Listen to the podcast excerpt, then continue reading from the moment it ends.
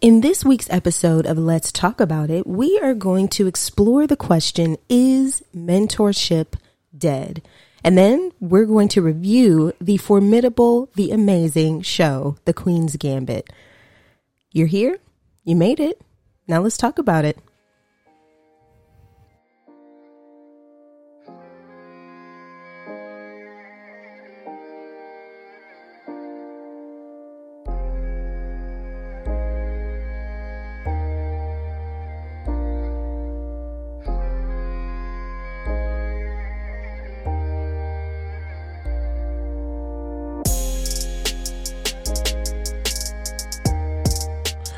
Well, hello there, kind people.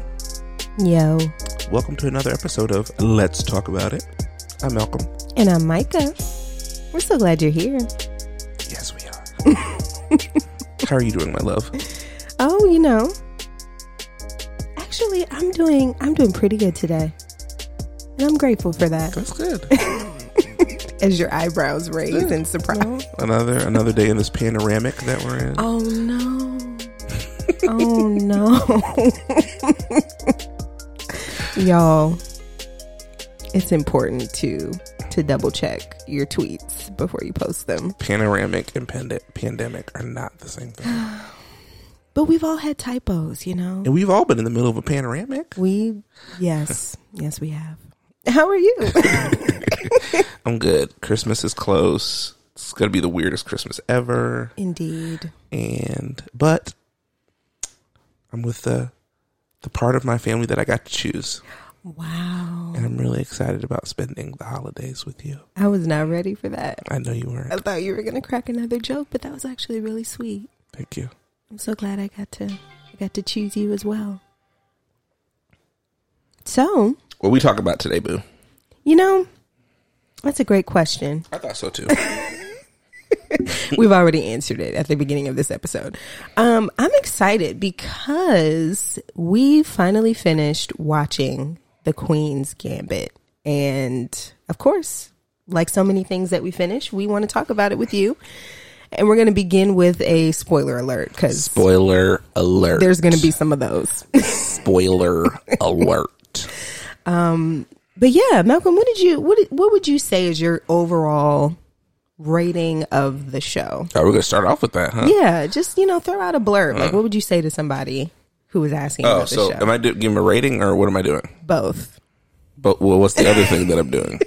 a rating and a blurb. The Queen's Gambit is a story Mm. of a young woman Mm-hmm. who overcomes significant personal challenges Oh, wow. to become the number one chess player in the world. That was that was off the cuff too. And in those moments, she not only finds victory, Mm. but she finds herself. Okay, wow, I just got to throw that little movie tagline in there. you have to. Um, so yeah, that's that's basically the plot. Uh, That's it. it. There you go. Uh, The end. So yeah, it's a it's about a young woman um, who is orphaned in a set of horrific circumstances. Yeah. Which I mean, you find out throughout the show have been developing for quite a while. Yes, these circumstances. Yes. Um, and there she meets what's the what's the uh, janitor's name? So we also haven't said her name yet. It's yes, Beth. it's Beth. Beth Harmon Beth is Harmon. Uh-huh. the is the young woman who's who's orphaned, and Mr. Shaibel Mr. Shaibel. is the janitor at the orphanage. Yes, and she teach he teaches her how to play chess, Mm-hmm. and she's just immediately obsessed with the game. She sees it in her dreams. She's all she wants to do is play chess in a Mm-hmm. world where women are not normally allowed to play chess. They are not. And so, you know, whether it's intentional or not, this this janitor schools her in the ways of chess. She gets books and reads as much as she can stand. Um, and she becomes quite good at it. Yeah, and I think what he was reluctant, of course, at first to teach her, um, not only because she was a girl, but you know she's a kid, and mm-hmm. he's like, I got I got a job to do, mm-hmm. and this is my like calm space down here in this basement where I play chess. I don't want mm-hmm. you in my space. Um, but he immediately sees that she's got a knack for this game, and he decides to, yeah, like you said, teach her, take take her under his chess wing. Yes. So there are some other elements Yes, there are. alongside of her obsession mm-hmm. with chess. Um, there's this green medication mm-hmm. that they are giving to the young people in this orphanage, mm-hmm. and we don't quite know exactly what it is. Um, Beth's friend Jolene refers to, I think she, at one point she says, don't take them until you go to sleep. So I don't know if these are like, Or ration them out. Yeah. yeah, take it easy on them. Um, but this, this drug is, I guess, supposed to keep the kids calm while they're in the orphanage, but it's actually a key part of Beth's ability to imagine the chess plays. Um, she actually sees the chessboard on the ceiling at night when she takes this medication. But the dark side of it is she becomes addicted Yes. very quickly. Yes. And we see that follow her throughout the storyline as well. I mean, and you really see that she really, I don't, know, would you describe her as an addictive personality? It's interesting because there was also a moment where the journalist came and in, into her home and tried to make implications that she's got some either psychosis mm-hmm. or an addictive personality. Mm-hmm. Um, I don't know if I would be that cut and dry. I mm-hmm. think she went through quite a bit of trauma early in her life and she was trying to find things to fill some pretty, you know, empty feeling spaces. And I think the drug was a part of that and chess was a part of that too. So, um, we'll go just hit the highlights of the movie. She gets, she ends up getting adopted by a family, um, a family who can no longer have children, and the wife is really interested, really passionate about inviting a child into their home. The husband is not. Not so much. Long story short, um, she, uh, the the couple divorces. Well, I mean, whatever. They're not together anymore. Mr. Wheatley decides to go on a work trip that he never returns from. Yes. and without getting too deep into the minutia, um, her but during this time, this starts the bond between Mrs. Wheatley and Beth. Um, and at this by this time, Elizabeth has developed a reputation as a superior chess player in her area. Beth is pretty baller, and she hasn't even made it through high school yet. Yeah. And so she starts to do competitions and local ones, then state ones, then national ones where she's just, she's first of all a woman, which is rare. Um, and then she's just dominating players that Just wiping them out. wiping them out. And then, um, so she, she, you know, kind of gets to the top of the U.S. field. Um, and it's time to beat this guy named Borgov Poor God. who is the number one chess player in the world from Russia, as they always are in all the movies. That's true. you know, the top sports person is from Russia, whether it's whether it's uh, Mighty Ducks, whether it's Yo, Rocky, whether true. yeah. it's whatever. Hollywood still considers Russia the epitome of America's enemy. Um, and so she plays him the first time, and she beats him, or he beats her. Yes. And so she has to really start the process all over again and go back to the local level and work her way back up. Um, and along the way, she meets some people that she kind of doesn't build relationships with initially, but then it does later. Um, and so she's doing all these international trips. And on one of these international trips, she goes to Mexico to play. Um, She and does. uh, what we didn't tell you guys is that her adopted mother has a serious alcohol problem She does. very serious alcohol problem. Um, and one day after one of Beth ma- Beth's matches, she comes back to the room and her, and her mother's dead. Yeah. I'm sitting here like, I mean, you know, some things happen in between there, but we're hitting the highlights. We're hitting the highlights. highlight. Um, and so this affects her. She has to figure out, you know, she's how she gonna live, how is she gonna survive. You know, she's making pretty good money, um, doing chess, but and her her her mother was not working, um, and they pretty much devoted all their time to her doing these tournaments and making money. But still, it's concerned. So she um, tries to call her stepmother's ex husband, who is not Yikes. helpful in the least Mr. Wheatley is not helpful. um, tells her that she she can't have the house, and then eventually reneges on that, and then she has to buy the house from him. It becomes a whole thing, but she has the money and she does it. Congratulations to her, but she has to go back and try to play Borgov again, Indeed. um, and she loses again. She does.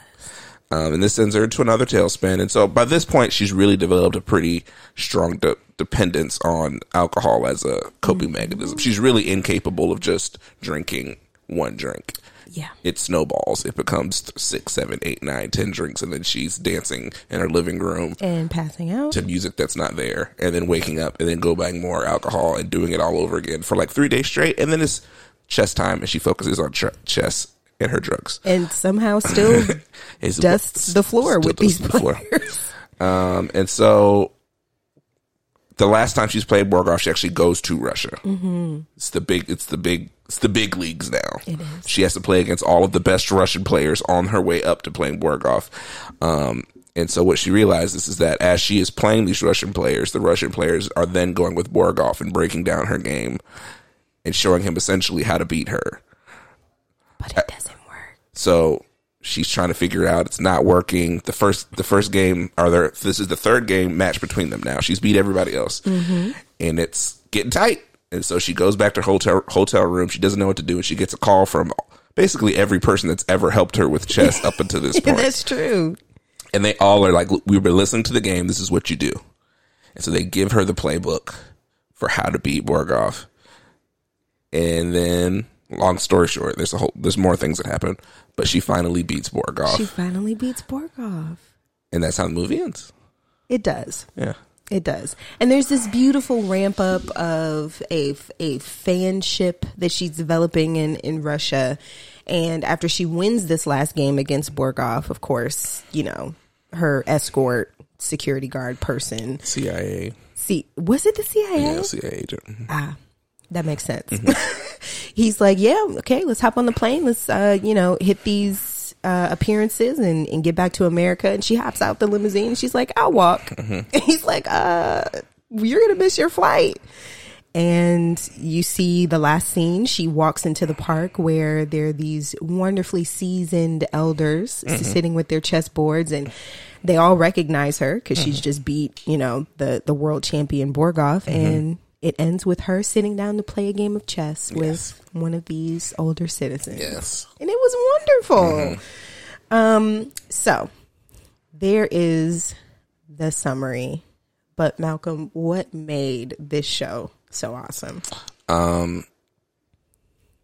Great casting. Let's start there. Great Yeah. casting. Uh, the lead actress, I don't remember her name, but she was also in um, Split. She was. I keep forgetting that. yes, she was the main girl Anya Taylor Joy. She was she was great in the movie, just showing the the complexities of her character as excuse me, an orphan who overcame so much to get to where, but she was still she was constantly overcoming Yeah, things. she was very much in the process of overcoming. But Anya has this way of holding the camera's gaze Mm-hmm. that, like, every actress can't have Yeah. that many close-ups, Yeah. and she just like wow the her subtleties, eyes, the yeah, eyes. the eyes, her facial expressions. She's really good at, at directing the audience to what to look at with her gaze. Yeah. Um, so it was just, yeah, like just very well casted. Um, and so what I appreciated though is that I think there was this, um, you know, kind of this eccentricism of her character of mm-hmm. Beth as the person, mm-hmm. and I appreciated that the the writer didn't like. I don't know how to say it, but they didn't like make it awkward. They didn't like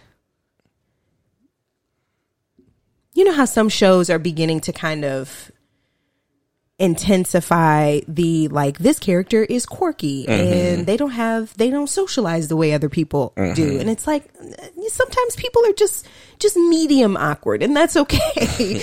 Um so i appreciated that they didn't make that extra awkward. I don't know if that makes sense. Um but you can tell that the amount of trauma that she had gone through had put this distance between her and everyone else, um, which was understandable. I mean, her mom clearly had some mental health obstacles that she was overcoming that also contributed to her her mom's death. So she didn't really trust anybody. Um, chess was the only thing that she trusted. Uh, so I thought that that was that was poetic. It was kind of a dark, poetic element I of the dis- show. I think distance is something that's pretty common. I mean, like I mean, for I mean, a, a common storyline throughout the movie. Um, she was skeptical of people, didn't trust a whole lot of people, and so in every relationship that she somewhat developed, there was a point where they tried to get closer, and she kind of pulled back. Absolutely. Like whenever she failed or lost, she's like, people are like, "Well, let's come," and she's like, "No, I need to be. I need to be alone. myself. Yeah. Um, and so you kind of see this theme of her being her isolating herself and feeling the pressure to figure figure out in the in the chess world how to beat this. In in the real world, she's got to figure out how to provide for herself. She's got to figure out how to get to Russia.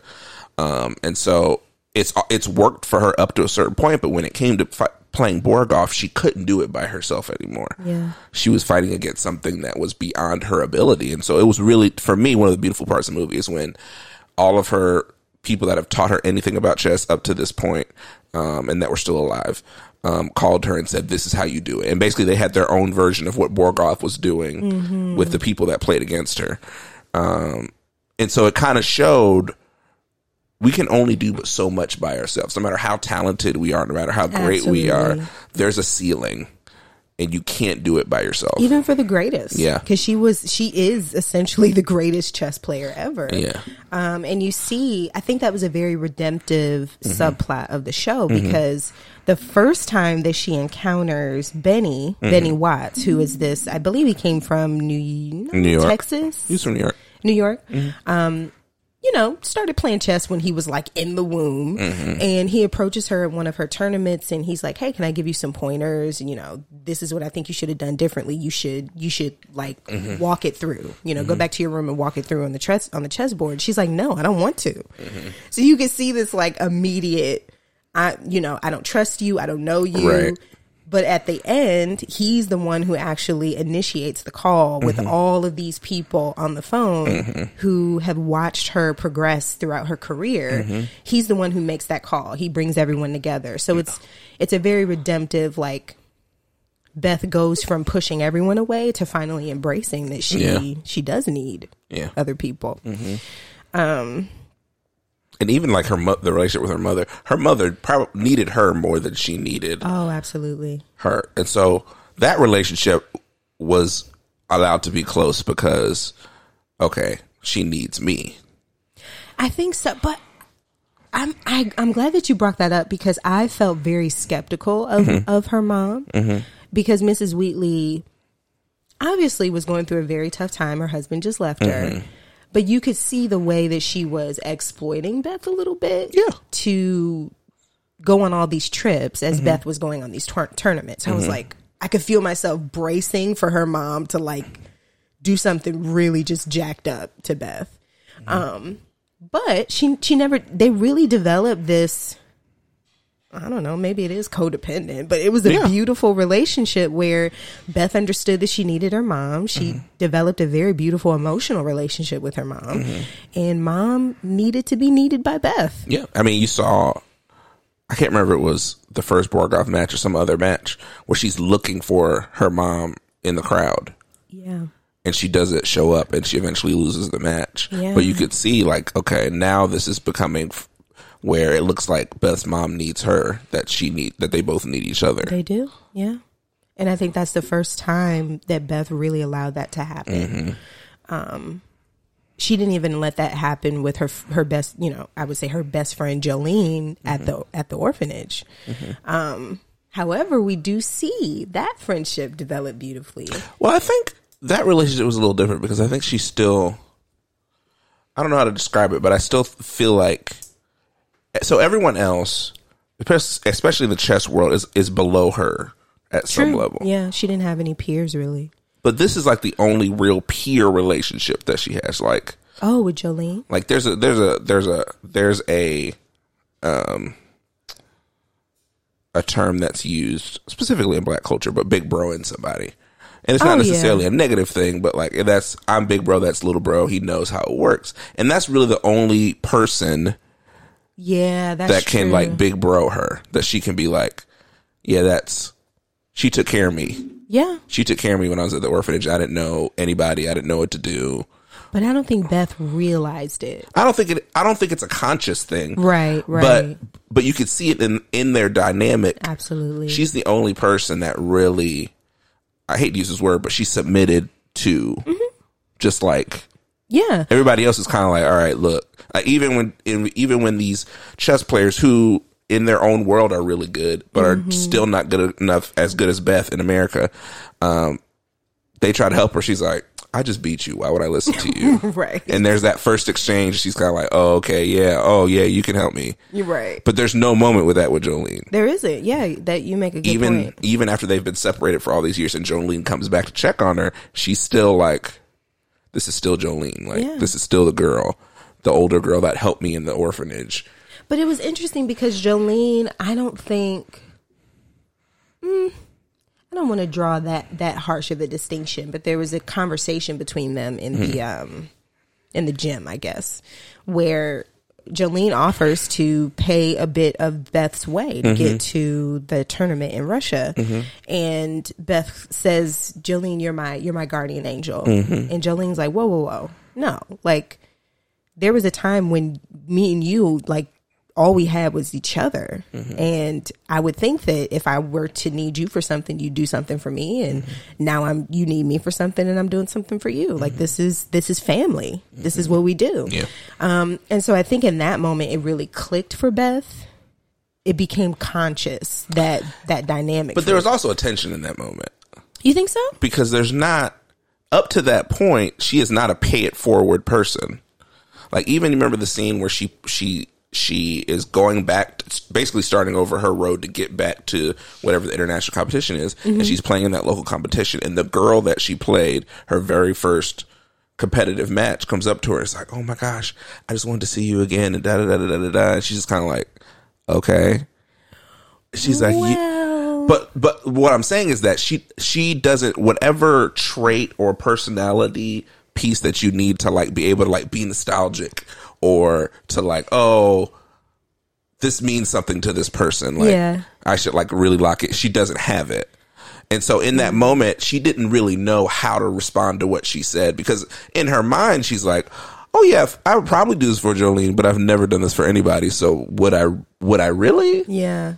So there's a little bit of tension there mm-hmm. because she's coming to a realization about herself like, oh crap, every relationship I've ever had, when it came time, I didn't step up or I pushed them away or whatever. yeah But this is like a real relationship that I need to like salvage. that- I think that was a turning point for her. Yeah. Like you said, I think she may not have even done it in that moment with Jolene, but she began to make the turn to Mm-hmm. Yeah. understand that, like, oh, there's some reciprocity that relationships Yeah. need. Because when she finally reunites with um, the one chess player, oh, Townes. Mm-hmm. Oh, Townes was a complex subplot. Mm-hmm. She um she has a crush on Townes and Townes yeah, he's he's not attracted to her sexually. Um because he's gay. Well, no, I think yeah, yeah, he's gay. um I was trying to remember if he said he was w- there was a there was a part of the conversation with her where he either said I was confused or I was exploring or something like that. Yeah, something like that. Yeah, so maybe you know, bisexual, gay, either way, he didn't want a sexual relationship with her, mm-hmm.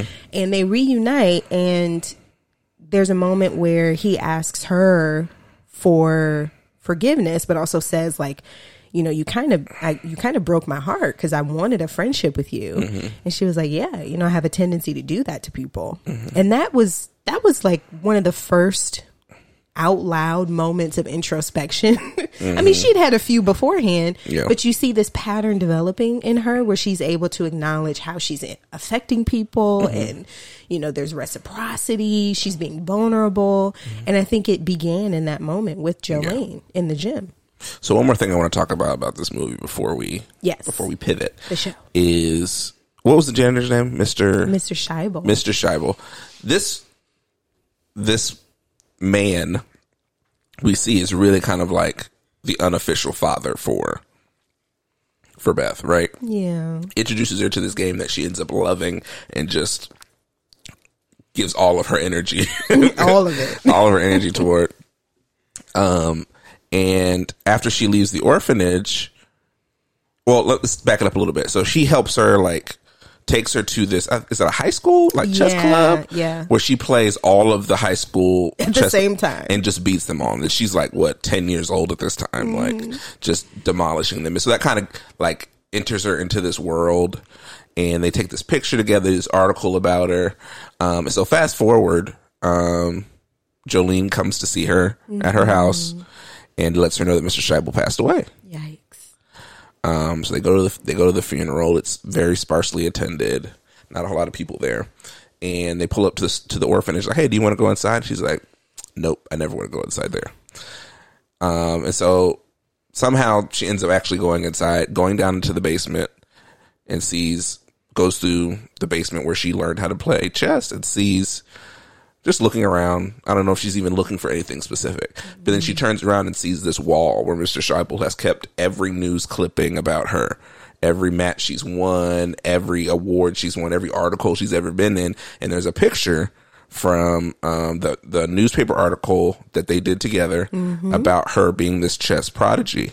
And she looks at that picture and she just breaks, Breaks da- down. finally breaks down Yo. um, and she starts to to realize that she meant something to him that he wasn't just another one of these people in her life Yeah. um, and so this is a really beautiful moment where you see where you see her like I even more so than losing her adoptive mother this felt more like the loss of a parent Oh yeah. like Absolutely. this is this was like my father in, in chess like Yeah, because she didn't even. I mean, when she lost her mom, you could see that she quite overtly repressed. yeah She just went straight into drinking. yeah And but with this, Yeah. she crumbles into Jolene's arms and just cries. And I think, I mean, I would imagine that she's embracing the feeling of being loved by, yeah you know, Mr. Shaibel, and she didn't realize it until in a relationship that offered him nothing nothing in return. She didn't do anything for him. She didn't give him. He didn't get any notoriety out of this or anything. Um, but this this guy still followed her and loved and had love for her and cared for her even after she was gone. Um, and I think that I think that was really a turning a big turning point oh for yeah. her Oh yeah. because there's really even. I don't think she believed in selfless relationships. Oh no. No, why Like, would she? everybody wanted something like even people that some people that helped her in chess also were attracted to her. So it was like everything was an exchange. yeah. Yeah. Um, and so this was something that he just gave to her, and that was only uh, he only gave and didn't ask anything of her. And this is what I appreciate about the writing mm-hmm. because the writers did this on two levels, right? You mm-hmm. see the selflessness in like Mr. Scheibel, you know, he didn't ask anything of her in return and you see this very vulnerable moment where she realizes his love for her, but there was also a tangible example because years before when she was heading to her very first tournament in Kentucky, she mails him a letter asking for $10 and she mm-hmm. says, I'll pay you back, you know, once I win. Mm-hmm. And that letter was on this board mm-hmm. next to the picture that she found of those two. Yeah. And it's like, he never, you know, mailed her back like, "Hey, yo, Where where's my money money? at? Run me, Uh-huh. run me my ten dollars." And so you see this letter next to this picture, and it's like, wow, like this man wanted nothing in return for Yeah. me. Um, so that that was just like, oh, Yeah. yeah, So that brings us to the next topic that we're talking about, mm-hmm. um, and that's mentorship. oh, You know, obviously. Beth had a mentor, Whether she knew, well, I guess she did know. Maybe, yeah, um, who helped kind of help her find her passion, and then help her develop it in the in the early stages. Um, but the question we want to ask is mentorship in this current generation, in this current world, dead? That is the question we want to ask. So, Micah, let's start here as we before we get to that ultimate question. Why? What are the factors that are leading to the possibility that mentorship may be dead? First off, very well phrased. I mean, I wouldn't expected that. I was like, oh, okay, it's a good question. um, so I was thinking about this, like why why does it seem like mentorship is dying? And I would say the first factor that comes to mind is that we've commodified knowledge. Like it, you don't get knowledge for free nowadays. Um, and so mentorship I mean, that's the act of developing a relationship with someone who knows less than you. Yeah. And you're basically saying, I'm going to give you this knowledge for free. Mm-hmm.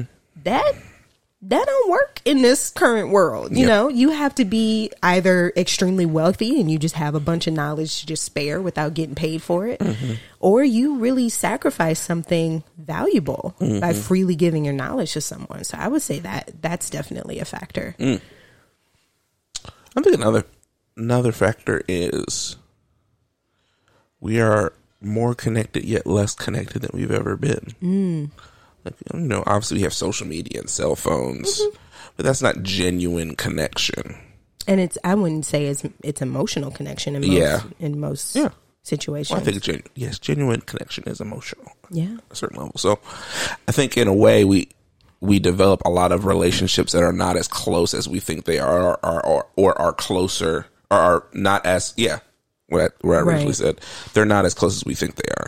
Um, they're a lot more fragile, and when it comes down to it, we're not that that deep connection isn't there. Yeah. Um, and I think that's a necessary part. Real experiences, real interactions, real conversations Yeah. and that's hard to have if you don't have a genuine connection. and a connection that has some resilience to it Mm-hmm. because i think with mentorship the mentor in a lot of ways is helping the mentee manage the emotions of Mm-hmm. Learning a skill or you know a skill set um, and so if you have this purely transactional way of interacting with most of the people in your life which a lot of us do i mean Mm-hmm. like you said, uh, we have these small, the small kind of subset of relationships that are genuine and deep, and then most of our relationships are about the exchange. So, if you don't have that depth, if you don't have that resilience, then you know if your mentee misses a meeting or they don't take a piece of your advice Yeah. or you know it can it can be easy to be like oh okay well you don't really you don't really want this or you Yeah. don't really value the knowledge that i'm giving you for free so you can find another way to learn your knowledge Yeah. I'd also say one of the it's I don't think it's a a requirement or it's not always the case, but the majority of of um mentorship relationships happen across a, gener- a generation gap. Like there's one person that's a, a Gen Usually. X and there's somebody that's baby boomer, whatever. right Um, and I think, and I've said this to you before, I don't think there's a bigger generation gap than our millennial generation and the generation before us. I don't think there's been a bigger, whether it's you want to call it social, emotional, but whatever that gap is, it's it's bigger than it's ever been. Yeah and it's not even years necessarily It's not, but it's it's mindset. It's, mindset knowledge techno like how we understand the world Yeah. like the world that millennials grew up in is so different because Yeah. it moves so mu- much faster than Yeah. Mm-hmm. their parents and their grandparents world Yeah. so yeah i would agree with you And so I think that has left a lot of baby boomers, I don't want to say unwilling, but very hesitant to mentor people in the in the next generation because they don't understand. Mm. They don't understand it. And I think mm-hmm. so much of the things that we value and so so many of the things that that are important to us are just not important to them and they don't understand that. Yeah there's very different and some of it is maybe even direct conflict with what their values are. And it's like well I, I don't even want to do it.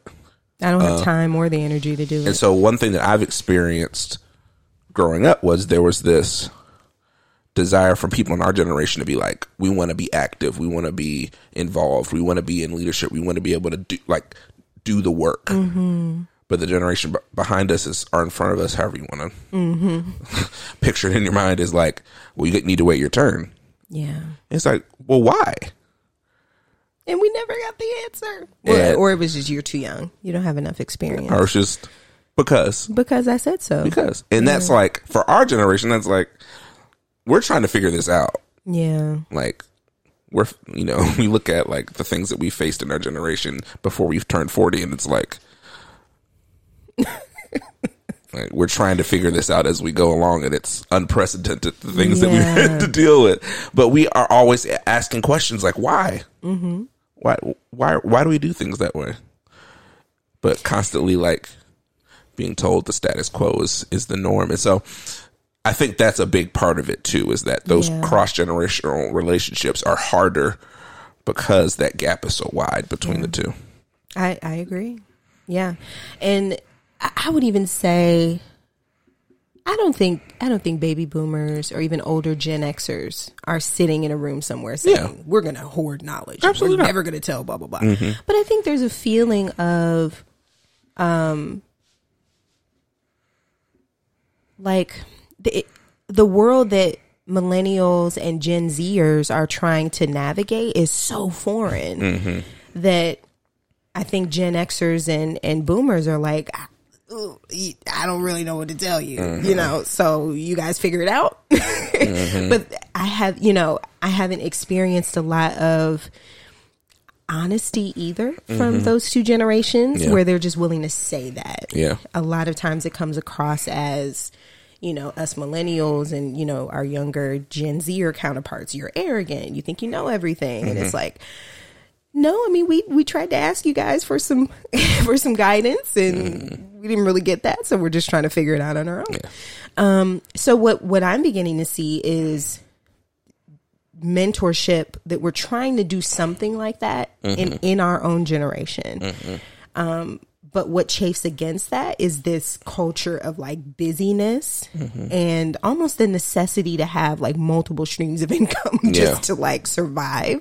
So we don't have we don't have the emotional margin or just time to come alongside of our peers and I think a lot of us want to. Yeah. I think in our culture there's this generosity of knowledge that we're beginning to cultivate, but we just don't have because we're so busy. And so many of us are paying, you know, ridiculous amounts of student loans and we're, you know, just trying to chase the cost of living where we are.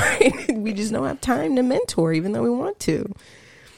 So as we wrap this up, what are the what do you think are the most important elements of a mentorship relationship? So we saw this example in in the movie, um, but in real life, Yeah. what ingredients need to be there for a healthy mentorship relationship? I mean, I, I can't help but say the generosity of knowledge. Mm-hmm. Like you can't you can't be someone who hoards knowledge and be a mm-hmm. mentor at the same time. Mm-hmm. Um, but I would also say a mentor is someone who's willing to learn from their mentee, like what that mentee's culture is, what their way of thinking is, their values are, so that they can actually come alongside of the mentor, mentee mm-hmm. rather than imposing on the mentee a way of thinking. So I would say those two things come to mind for me. I think also, I think this is, I think this is something that is the responsibility of the of the mentor, and we saw it in the movie.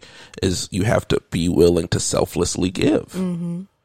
Um, a mentorship relationship that is requiring something of the mentee, Yeah. like you need to pay this back. That's not a mentor relationship. That's something else. It's it's a business transaction. Right. It's it's something completely different. But as a mentor, you have to be willing to, like you said, be f- willing to freely give of the information, wisdom that you have. Yeah. Um, not because you want them to shout you out or mm-hmm. say that this is my father in the ministry or whatever. Mm-hmm. It has to be because you generally love this person and you want to see them. You don't want to see them fail. And I think that is another thing that's missing is that I think people want people to make mistakes so that they can watch you fail and, and watch you learn from that instead of learning from the wisdom that you can impart to people. And I think that's it's it is an absolute must. You have to be willing to give, even if it costs you something. And it will. If it costs you position, if it costs you influence, whatever, you have to be willing to give and give and give and give. Yeah, and that takes that takes humility. Yeah. That takes um, an abundance mentality. Like Yeah. you, you can't have a worldview that says there isn't enough Yeah. notoriety to go around Mm-hmm. and be someone who's comfortable mentoring. Because the reality is that person, if you mentor well, probably they're going to be able to pass you up one day, and you have to be comfortable with that. Yeah. Um. So yeah, I, I yeah, I think you're spot on. Um, but I would also say on a practical note, you have to have time. like, Yeah. you, people who are, and I'm I'm speaking to myself right now because I run myself ragged with so little margin in my mm-hmm. day. There's no way I could you know, mentor the way that I want to in most cases. So a mm-hmm. mentor really has to be willing to say no to a bunch of stuff, mm-hmm. more stuff than they probably want to, in order to make room for men- mentorship relationships, I think. I think the other thing that I would say on the mentee side of it is that something I heard. Um, this is going to be a really off the wall example, but I hope it makes sense. Um, Fifty Cent Okay. came up under came up on um, Eminem's record label, and I did not know that. yeah, and so one thing that he constantly says, if anybody asks him about Eminem, um, he says, if I'm ever on a track with Eminem, I'm never going to try to outshine him. He's the one who gave me the opportunity, and you'll never hear me try to outshine him, and I'll never, you'll never hear me say anything negative about him. There you go. And so I think as mentees, there's a responsibility for us to still hold that person in esteem, no matter how high we get, Exactly. no matter where we go, no matter what we a- accomplish. That person deserves an honor and reverence that is special. Absolutely. But that only that only works if the other elements are there That's to begin true, with. It doesn't. yeah. It doesn't work the other way. because if if that mentee has had a relationship where the men- they felt betrayed by the mentor or you know they felt like it was a transaction it's hard for them to have that honor Mm-hmm. Yeah. Mm-hmm. i mean yes it is still their responsibility but it becomes harder to honor the mentor Yeah. if they didn't really nurture them well um so yeah it's this very i think there's this inter- interplay between all these ingredients I think there's there's a moment bringing it back full circle to the Queen's Gambit where she's Mm. in Russia and a reporter, I, b- I believe it might have even been her friend, the reporter that was there, Yes. ask her, you know, basically like who's the who's the the player or person that you Right. look up to the most or who taught you the most about. And I think they all expect her to give some one of these elite uh, chess players' names, and she says, "Mr. Shaibel."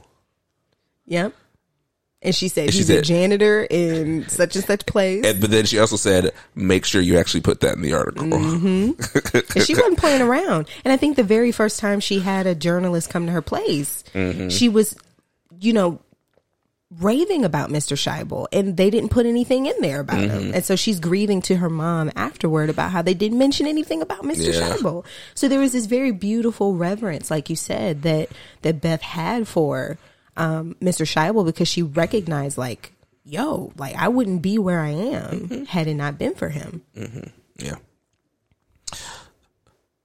Is there anything else about mentorship we want to cover before we? There's, there's so much. There's so much we could do. It. We could do a whole podcast just about this. Um, but this is just a small, itsy bitsy part of the conversation, and so we'd love to hear from you guys. Absolutely. Let us know how you think about mentorship. Um, what are some struggles that you've had? What are some positive examples that you've had of mentorship? to hear the positives. Um, and also talk about the Queen's Gambit. What did you like? What didn't you like? Have you watched it yet? Did this make you want to watch it? Go watch it. Um, so you can use the hashtag talk about it pod. Um, you can also converse with us on Twitter. On the Twitterverse. I am at Malcolm M Music. And I'm at Spoken Worship. Yes. So you can tag us, use the hashtag. We'd love to continue this conversation beyond the podcast sphere. Beyond the podcast sphere. So, Micah, what did we learn today?